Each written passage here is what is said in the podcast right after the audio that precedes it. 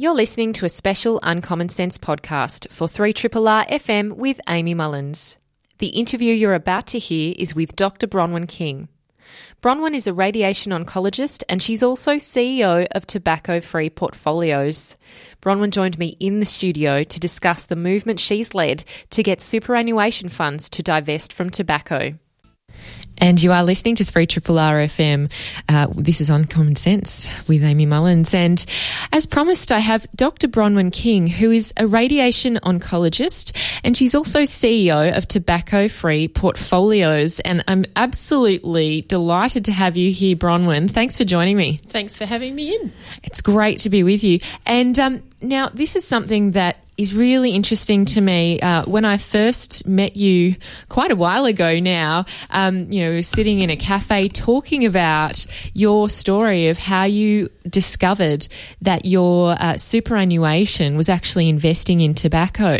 So, first, I want to talk about your personal context in this issue because you deal with, um, you know, cancer patients um, with a range of cancers, some of which are caused by tobacco what exact like what is the proportion of those patients who you're dealing with and how did you i guess become caught up in this issue well, the story is, as you said, it was sort of an accidental story. Um, I graduated from Melbourne University in 1999. I did my intern year, and then the very first job I was asked to do was to work for three months on the lung cancer ward at the Peter MacCallum Cancer Centre in Melbourne. And I was just a brand new shiny doctor, you know, planning to save the world, the very typical bright-eyed young doctor. Yeah. And uh, I walked into this job, and most of my patients were smokers or ex-smokers. Um, it really struck me that nearly all of them had started smoking when they were children or in their early teens, and the vast majority of them had tried to quit at some point. And despite living in this beautiful country with access to really sophisticated medicines, nearly every single one of my patients died. And everyone knows tobacco is bad, but when you see the impact firsthand, it just left this terribly deep impression. And it's something I've never got over. That was a long time ago. And I still just can't accept that we seem to accept this as a community. And I think it's not really seen in the community so much. So it, it, it really stuck in my head. Ten years later, I was a qualified oncologist and finally got around to buying a house with my husband. And we sat down with the accountant, and the accountant said, Look, you two need to sort out your money. How much do you have in your super fund? And I had to admit, I'd never thought about superannuation at all. I knew it existed, but that was about it. And so, prompted by that discussion, I organised to sit down with the representative for the super fund for all of the employees at Peter MacCallum Cancer Centre. And uh, it was over coffee again. We sat down, we had a coffee at the cafeteria at the hospital. He showed me how much money I had. We had a nice little chat. I had a latte, shook his hand, walked away. The meeting had finished. And completely as an afterthought, I rushed back to the table and I said, Oh, by the way, was I meant to tell you what to do with that money? And he said, No, no, no, it's completely taken care of. You're in the default option. And I said, oh, Option? Does that mean there are other options? And uh, he looked at me, rolled his eyes, and said, Oh, well, there is this one greeny option for people who have a problem with investing in mining alcohol or tobacco. And then there was silence. And I said, Did you just say tobacco? And he said, Yes. And I said, So you're telling me I'm currently investing in tobacco? And he said, Oh, yes, everyone is. And uh, that was my moment. That was March of 2010, and that's really when I found out that um, despite my work being um, a job where I was trying very hard to help people suffering as a result of tobacco, uh, my own money was being invested in tobacco companies and had been for more than 10 years. That's quite amazing, really, and what a moment to find out. It's hard to understand, really, because you're seeing the human cost and, the, as you say, suffering of people who, you know, potentially a lot of them, when they started smoking, weren't even aware of the health effects of tobacco. And it's one of those things which, um, you know, is really difficult to quit. And there are a whole re- range of reasons why um, people can get hooked on that. Mm. Um, and so, in this moment of realization, what then spurred you on to do something? Because a lot of people would just go, okay, well, I'll take the greenie option then, and I'll make sure that at least my portion of money is going to the right companies that fit with my values. But what really spurred you to, to take on this um, really huge task? Well, to be honest, I probably didn't know how huge it was at the time. um, but I just thought it was, I knew it wasn't just going to be me who was disappointed about that. I thought all of the doctors and nurses at our hospital at the Peter Mac would be very disturbed to think that without them knowing their money was being invested in the companies that make products that resulted in extraordinary suffering of our patients. So I really thought that it was a much bigger issue than just me. And the more I learnt, I realised it wasn't actually just our super fund, it was really how all super funds operated. A little bit of money from all super funds was being invested in tobacco. And then I realised it wasn't just super funds, it was banks, insurers, and fund managers and sovereign wealth funds. And, and then I realised, of course, it wasn't just Australia, it was the entire global finance sector that's completely tangled up with the tobacco industry. And I think I thought I was in a really unique position being an oncologist. And I just thought my patients would have expected me to do more than just um, maybe change my fund. I thought that um, I just had all of these patient experiences and all of these stories of my patients, and I thought that I should at least have a go at trying to use those stories to change things. Um, and so it just happened that um, a few weeks later, I was due to give a presentation to all of the radiation oncologists. Everyone is every so often, and it was just it was my turn a few weeks later. And instead of presenting an interesting patient case, I decided to present this. This was my presentation, and the head of radiation oncology. Uh, said immediately, you need to tell the CEO. So I did. I told the CEO of Peter Mac, and 24 hours later, he rang me back and he said, Look, I'd like you to present to the chief executive officer in the investment team at our super fund. At the time, it was called Health Super. And uh, that kicked off the first of what has become thousands of conversations with finance leaders, not just in Australia, but now across the world. And uh, we keep finding great finance leaders who have really just not thought about this. And when they are informed with the facts, they're also alarmed.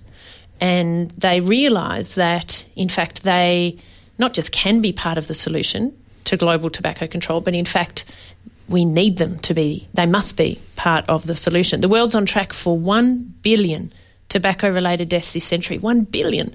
There's only 7 billion of us. So this is one of the greatest public health challenges of our time. And in medicine, we talk about this as the global tobacco epidemic. Now, that's not a word you throw around, but this is the time to use it. And it's really the message I try to bring to finance leaders is that the health sector cannot fix the problem of tobacco. We're doing everything we can. We offer the best care. We've got researchers everywhere doing everything. We've got educators educating our youth about trying, you know, to really encourage them not to start smoking. We've got governments all across the world. 180 governments have signed up to the UN Tobacco Treaty and they're implementing policy. So all of that is happening. Yet in the last 12 months, 7 million people died early as a result of tobacco. So that's not enough, believe it or not. It's not enough. If we don't have the support of the finance sector, we cannot fix the problem. And um, and I think finance leaders really understand that. They see that when they're made aware of the scale of the problem. And they keep uh, being motivated to change. And, and so, in the last, since tobacco free portfolios began, we've seen almost $8 billion be redirected away from investment in the tobacco industry. We've worked with sovereign wealth funds, banks, fund managers, pension funds, um, in Australia, globally. So we've we've seen tobacco free moves now in uh, nine different countries, and we really just hope to continue to get the conversation going. And um, when people make informed decisions, it's uh, it's really amazing to see the progress we can make together. Definitely, and let's talk about the process that you undertake to convince fund managers, CEOs, boards of huge superannuation funds. And let's just preface this by saying that superannuation needs to be quite risk averse because it's people's retirement income and savings. So often they'll be investing in blue chip stocks and make sure that it's, you know, diverse so that if there are any major shocks from companies or around the world that people are protected. Um, so, you know, we're already starting off with some people who would generally have to approach things in a risk averse manner. Um, you've out you outline in in some of your um, talks and arguments um, about the kind of convincing reasons why people change their minds, why these CEOs and boards actually decide, yes, that makes a lot of sense to me, and now I need to take action and divest completely. What are some of those arguments in the discussions that you're having at this high level? I think the most important thing is to um, come up with a framework that can really help justify why it is reasonable to take such a strong position on tobacco. By and large, finance leaders don't like applying exclusions. It's quite a new thing to apply exclusions at all. But tobacco has really provided the ultimate case study because once informed with the facts, you do get a bit of a knot in your stomach and think, for goodness sake, why are we actually doing that? but more simple than just uh, just saying it's it's wrong and something that needs to change. Um, we do need to be a bit more sophisticated in our thinking, and so I do work with finance leaders to suggest that they draw up a framework. And the starting point for me is simply asking three simple questions of any company in which you might invest money. The first question is does the product or can the product that's made by the company be used safely? And no is no is the answer for tobacco. Zero is the only safe number of cigarettes for a human being. So it's very clear. The second question is Is the problem caused by the company so significant on a global scale that it is subject to a UN treaty or convention? Yes, is the answer for tobacco. There is a UN tobacco treaty ratified by uh, 180 countries. And the third question is this really interesting concept. It's kind of the buzzword in finance at the moment. It's called engagement. and many financial organisations genuinely want to do the right thing and they're increasingly aware of their responsibility more broadly. And they want to sit down with the companies where they own stock and they want to engage with those companies and encourage those companies to do better things. And so the question is can engagement be effective? And the answer for tobacco companies is no. Engagement with the tobacco industry is futile um, the only acceptable outcome would be that the tobacco industry ceases its primary business. There's really nowhere for it to go. And in fact, when I was quite new to this, um, and took a global step, and I was working overseas in, in London with finance leaders, I got challenged on that. And it struck me because in Australia, no one had ever challenged me for several years. And then overseas, people said, no, no, no, we've got this under control. We're engaging with the tobacco industry. And I said, Really? I said, Well, what, what do you do? And they said, Oh, well, they're improving the number of women on the board. and then they said, Oh, they're, they're improving the transparency of their executive pay, or their audit accountability is sharpening up. And I sort of said, Well, hang on, what about the only metric that matters here? The impact on human health and, and suffering. And when I got home from that trip, I reached out to all of these tobacco control leaders who've been doing this for 40 years all around the world, and I said to them all, Have I got this wrong? Can anyone give me a, uh, an example of where engagements worked? And there was just a thunderous silence. And in fact, um, Australia is one of our real um, incredible leaders on tobacco control, Mike Daube, Professor Mike Daube from Western Australia. He gave me this beautiful quote, which I often use, which is where engagement has in- occurred with the tobacco industry, it has invariably been counterproductive. So engagement doesn't work. And when you put that together, you can really see that with tobacco companies, you're either in or you're out. And, um, and increasingly, uh, we are seeing uh, financial institutions everywhere want to be out. mm. And do you think there are many when you like when you're having these discussions? Are there many disagreements or points of contestation around what you're presenting to to people? I think um, I have seen probably you know five to ten common questions that come up all of the time, and um, they're very reasonable. I mean, while the concept does seem simple, there are some very reasonable issues and nitty gritty that needs to be sorted out. But um, we have collected a global advisory council that includes 15 CEOs of different global financial organisations, and all of them are happy to collaborate and help and share solutions. And so this is the really key point. There is no barrier uh, to which there is not a good solution. Mm. And we're really happy to get out there and share the information with everybody so that we can all get to the same point, which is to be tobacco free. Yeah, it's working through the detail that's the only minor difficulty. Yeah, and there there are lots of little things. So, a funny yeah. example recently was that um, I was in a big bank in Europe about a year ago, and someone said, "Look, why why are you so harsh on tobacco companies? because they get great ratings for their environmental, social, and governance characteristics. So this is also another buzzword from the yeah. finance sector. It's called ESG, Environment, Social and Governance Ratings. and there's all these rating agencies everywhere that rate companies, all sorts of companies, according to these criteria. And they showed me and they said, look, for example, here are some tobacco companies and one very big uh, multinational tobacco company got an A for social impact. And I, I sort of put my hand up. I couldn't quite look at it. And I said, look, I don't know what's going on there, but that, that cannot possibly be accurate. Um, you know, this company makes products that that kill people. That you can't be giving A's.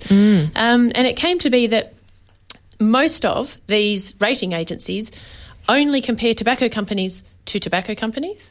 And even though they all get very low absolute scores, the rating system mandates that the one with the least worst score gets an A. Right. It's all So relative. It's all relative, but it makes no sense. When human No. beings see an A, we think that's good. Yes, We're trained to think that's good. Yeah. Anyway, the most exciting thing is that in May this year, one of the big rating agencies revised this methodology, the first one to do so. They downgraded all tobacco companies and they've said they're no longer appropriate for um, what they call best of sector ratings. They will no longer um, be categorised like that so that this misleading information will no longer be out there. Yeah. So we can really see how all parts of the finance sector interrelate, Mm. and that's really where this work has become very big because we need to be speaking to everybody so that across the board we can all make these transitions together. Exactly. And also, you're talking to governments as well, because governments have a role to play. Not only have, as you say, 180 countries ratified um, these treaties, but also, particularly, um, Australia has implemented one of these reforms around ensuring that they as a country don't invest in tobacco. You know, an example would be the Future Fund. That's right. Yes. Yeah, so Australia is out there leading in that sense. Um, the other countries who have implemented that particular um, that particular area is New Zealand, Norway, and Ireland. Um, you know, what is Australia doing uniquely that uh, the rest of the world could be doing better on in this space? Well, you've mentioned one of them, and on Yeah. that particular note, you, you're right. You're referring to there are a couple of provisions in the UN Tobacco Treaty that have received very little attention, and there specifically is a clause that says that government institutions and their bodies should not be investing in the tobacco industry. So that includes sovereign wealth funds like the Future Fund, and it also includes public pension funds. Now, that provision has simply not been um, put in front of finance leaders across the world. And when we connect with them, they're usually very alarmed. so, again, I was Yeah. meeting in France with the CEO of the biggest public pension fund there, and he just said to, he said to me, "Are are you telling me that I'm currently investing in breach of a UN treaty to which my country is a signatory?" And I sort of went, "Wow, yes." and he since um, he has since implemented a tobacco-free investment plan, and he's on our global advisory council. And so we are working with these sovereign wealth funds and public funds to really say that, um, in line with the treaty, we ask you to take a deep look at this because there are, in fact, uh, requirements there. Um, in addition, Australia is really leading in um, in plain packaging. I think that's the other real key element here. Plain packaging has now been in Australia for five years. I think many of us would find it hard to imagine that those colourful packets that we used to see. Certainly, when I grew up, that's all that there was. But you know, I've got two little boys, and I I'm very pleased that they will never see those. Well, certainly not in Australia. Um, I was in France last year on the day that they became the equal second country with the UK to implement plain packaging, and there's about another 20 countries that are soon to follow suit, and that really will set a new global standard in in tobacco control. When I go to uh, health conferences, I'm always impressed when um, I hear other people from other countries talk about how. Um, how much they admire Australia's leadership on tobacco control. We think it's normal here. It's not. We are super lucky that all shades of government have been very tough on tobacco control here, and as a result, we as as Australians living now really have um, reaped the benefits of that. We have amongst the lowest smoking rates in the world, so it's twelve point two percent. That was the most recent analysis that came out. Um, with the exception of Brunei, where the King of Brunei banned the sale of tobacco, so they're about 4%. But uh, apart from Brunei, we're the lowest, uh, that's the lowest rate in the world. So there's a lot to be thankful from, f- for about living here, um, but also many other countries are trying to follow our lead.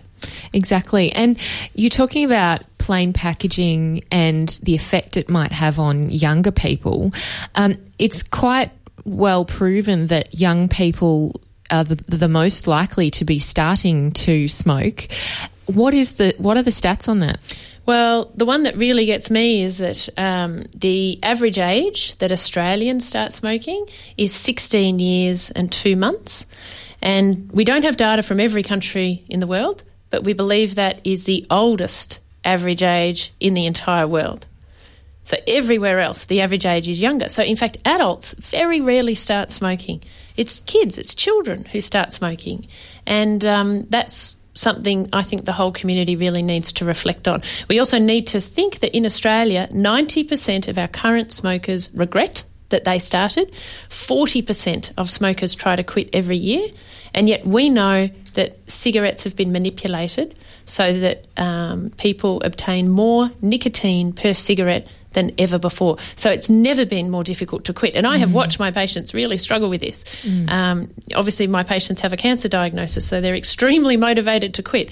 But even then, it's unbelievably hard. Nicotine is one of the most addictive substances to the human body, and um, many people are tragically addicted to it. Exactly. And this is not about um, putting the blame on, on people who are addicted to nicotine through tobacco at all. Mm. This is about putting the responsibility on companies who, you know, make tobacco and also those who are investing in it. Mm, that's right. So I think um, it's really important that, you know, we convey a more um, supportive message to our smokers. It's really important we support our smokers to try to quit. It takes an average of seven quit attempts. Yeah. And so everybody in that person's community needs to help them get through what is an extremely difficult process.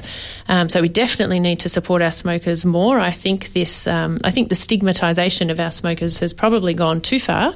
And in fact, we need to uh, really acknowledge that most of them regret that they've started. So why don't we just help them quit? Exactly. Um, now, Bronwyn, let's talk about the global picture in terms of these other pension funds and also insurance uh, companies as well, and what they, they've been doing since this movement has really just been growing over the last seven years or so. I mean, where are we at now in terms of the global picture? Um, well, some of the big movements globally in the last uh, 14 months, the biggest one was AXA.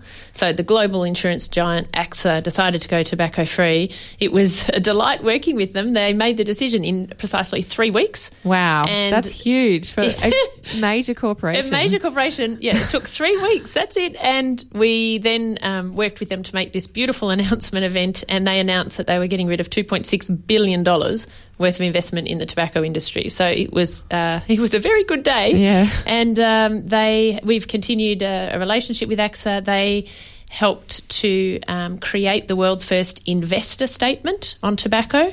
And I was recently back in Paris for the launch of that. We had 50 of the world's biggest uh, financial organisations that control $4 trillion combined coming out saying tobacco is a major problem and we really call on, uh, we support governments in um, their implementation of the UN Tobacco Treaty, and we call on people to be more aware of this issue. So that was a very exciting moment. Um, otherwise, we've seen a couple of big banks recently announce that they will not lend money to tobacco companies. So the Dutch bank, ABN AMRO, Bank of New Zealand, they will no longer lend money to tobacco companies, and we're working with um, another six or seven big banks. Um, and uh, and we're very pleased with progress there uh, regarding the same issue. Um, Aviva, the UK insurer, um, they just went tobacco free last month. They got rid of $1.6 billion worth of tobacco investment. And so we're really just seeing, um, I guess, a bit of a snowball happening where financial organisations around the world are becoming aware of this issue, learning about it, and reconsidering their commercial relationships with the tobacco industry. In, mm. in 2017, it's really hard to justify why you would continue a relationship like that.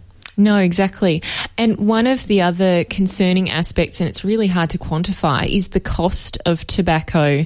Not only just the human cost, the emotional toil that it takes on people who suffer and also their family members, but also the um, the tax burden that it creates in the health system. Um, you know, what have the, the estimates that we've seen actually revealed about the cost? Well, globally, the figure, well, it's quite funny. Last year, there were two estimates of the global cost of tobacco on the world's health budgets.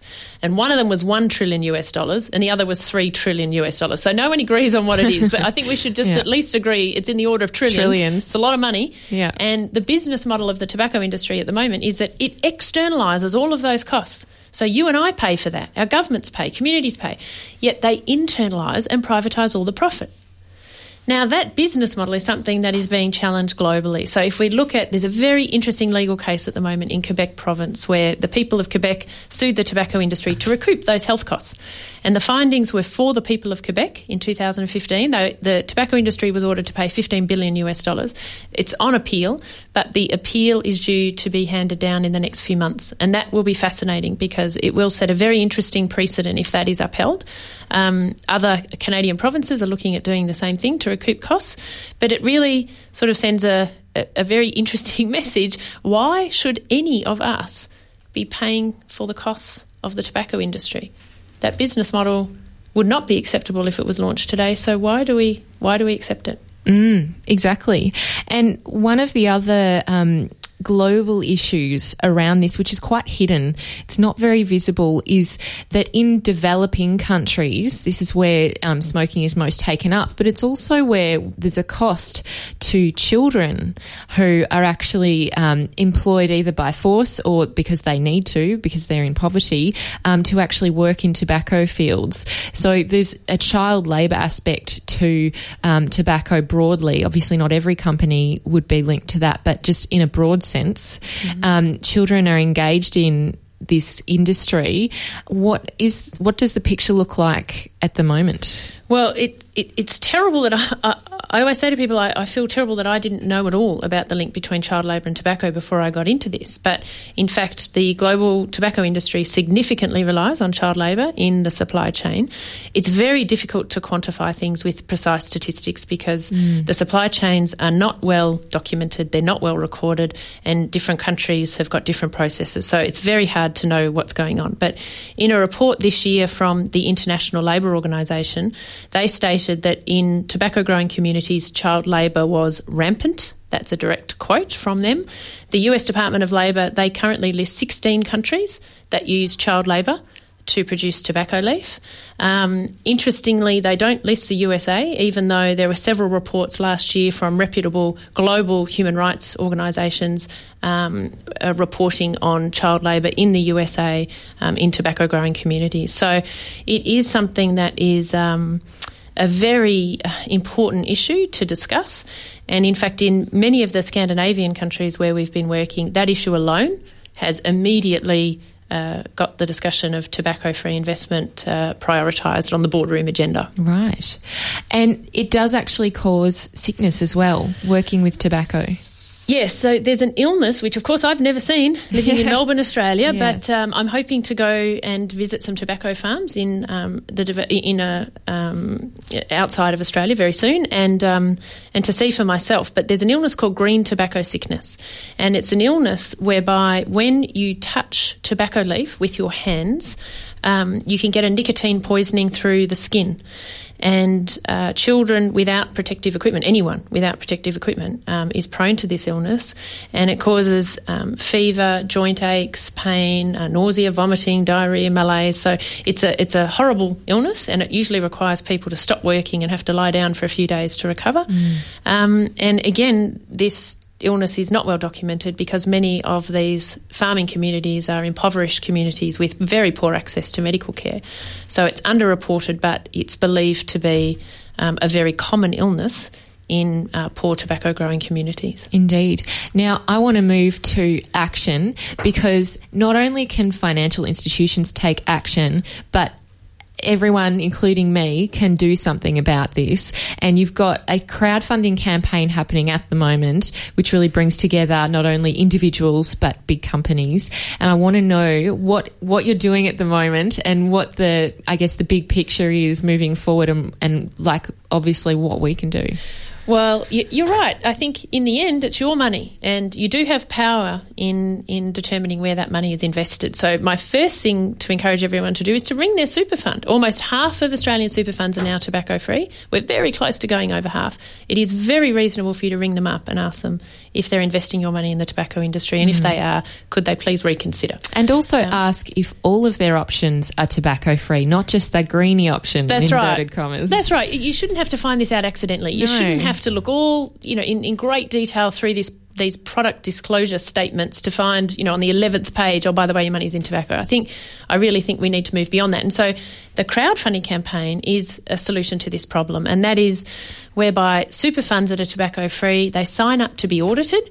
We will arrange for them to be audited. If they are indeed tobacco free, they uh, will be able to adopt a badge. It's like a health, it's like a Heart Foundation tick, really. It's called the Verified Tobacco Free um, badge. They can then put that on their website so that members can easily see that their money is not being invested in tobacco. That the, the, super funds themselves can be proud of this decision, and we can um, encourage some more community support so that other funds will follow suit. And uh, so we're doing this crowdfunding campaign. It's on the Pozible website. So it's P O Z I B L E. If you Google Pozible and tobacco, it comes straight up. Um, and it's the first time we've really reached out to the community to see if there's support there. And I have to say, I was so happy overnight.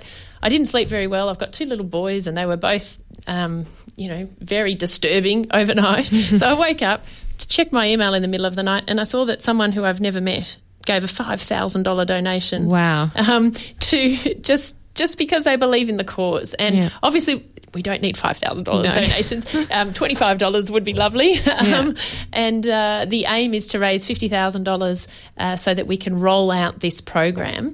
Um, it will take some time to go to all of the super funds and sort out the audit process and everything. And but we think it's a program that Australians deserve to have. Australians need to know where their money is invested, and it's it's a very reasonable um, request in terms of being transparent mm. uh, with where people's money is being invested. And tobacco free portfolios is a not for profit, so you've been working really hard. I've got to say, from looking from a distance for such a long time, and um, it's great to see that you're involving the community in getting that support because this is a huge task for anyone to be undertaking, uh, but a really important one that needs that level of detail and and obviously rigor. Yeah, I, I think that's that's it. Um, look, while it has been a lot of work, it's actually been a pleasure to do this work. I really enjoy it, and I. I really feel motivated by my patients day in, day out. Uh, when you see people suffering as a result of tobacco, it really makes you it, it, it, certainly makes me realise that we can't just continue with business as usual.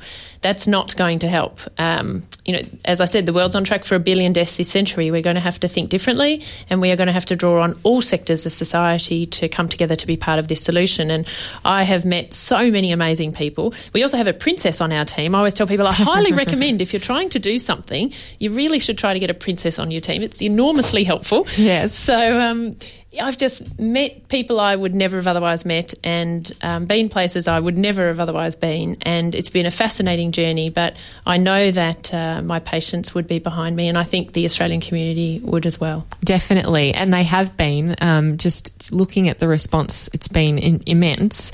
And, um, and I really appreciate, Bronwyn, that you're coming at this from such an interesting and important perspective, which is not only, um, you know, as an advocate, but as a doctor who really um, understands and the human experience of and suffering that that really happens as a result of tobacco, and that you really um, empathise and understand that struggle that that every smoker, I'm sure, has with tobacco themselves. So I think that's something that's so powerful and important. Absolutely. Look, it's very grounding. Yeah. um, to just sit there with a patient and their family and have to tell them, you know, very serious, often very miserable news. Um, it really does make me want to get out there and try to change things.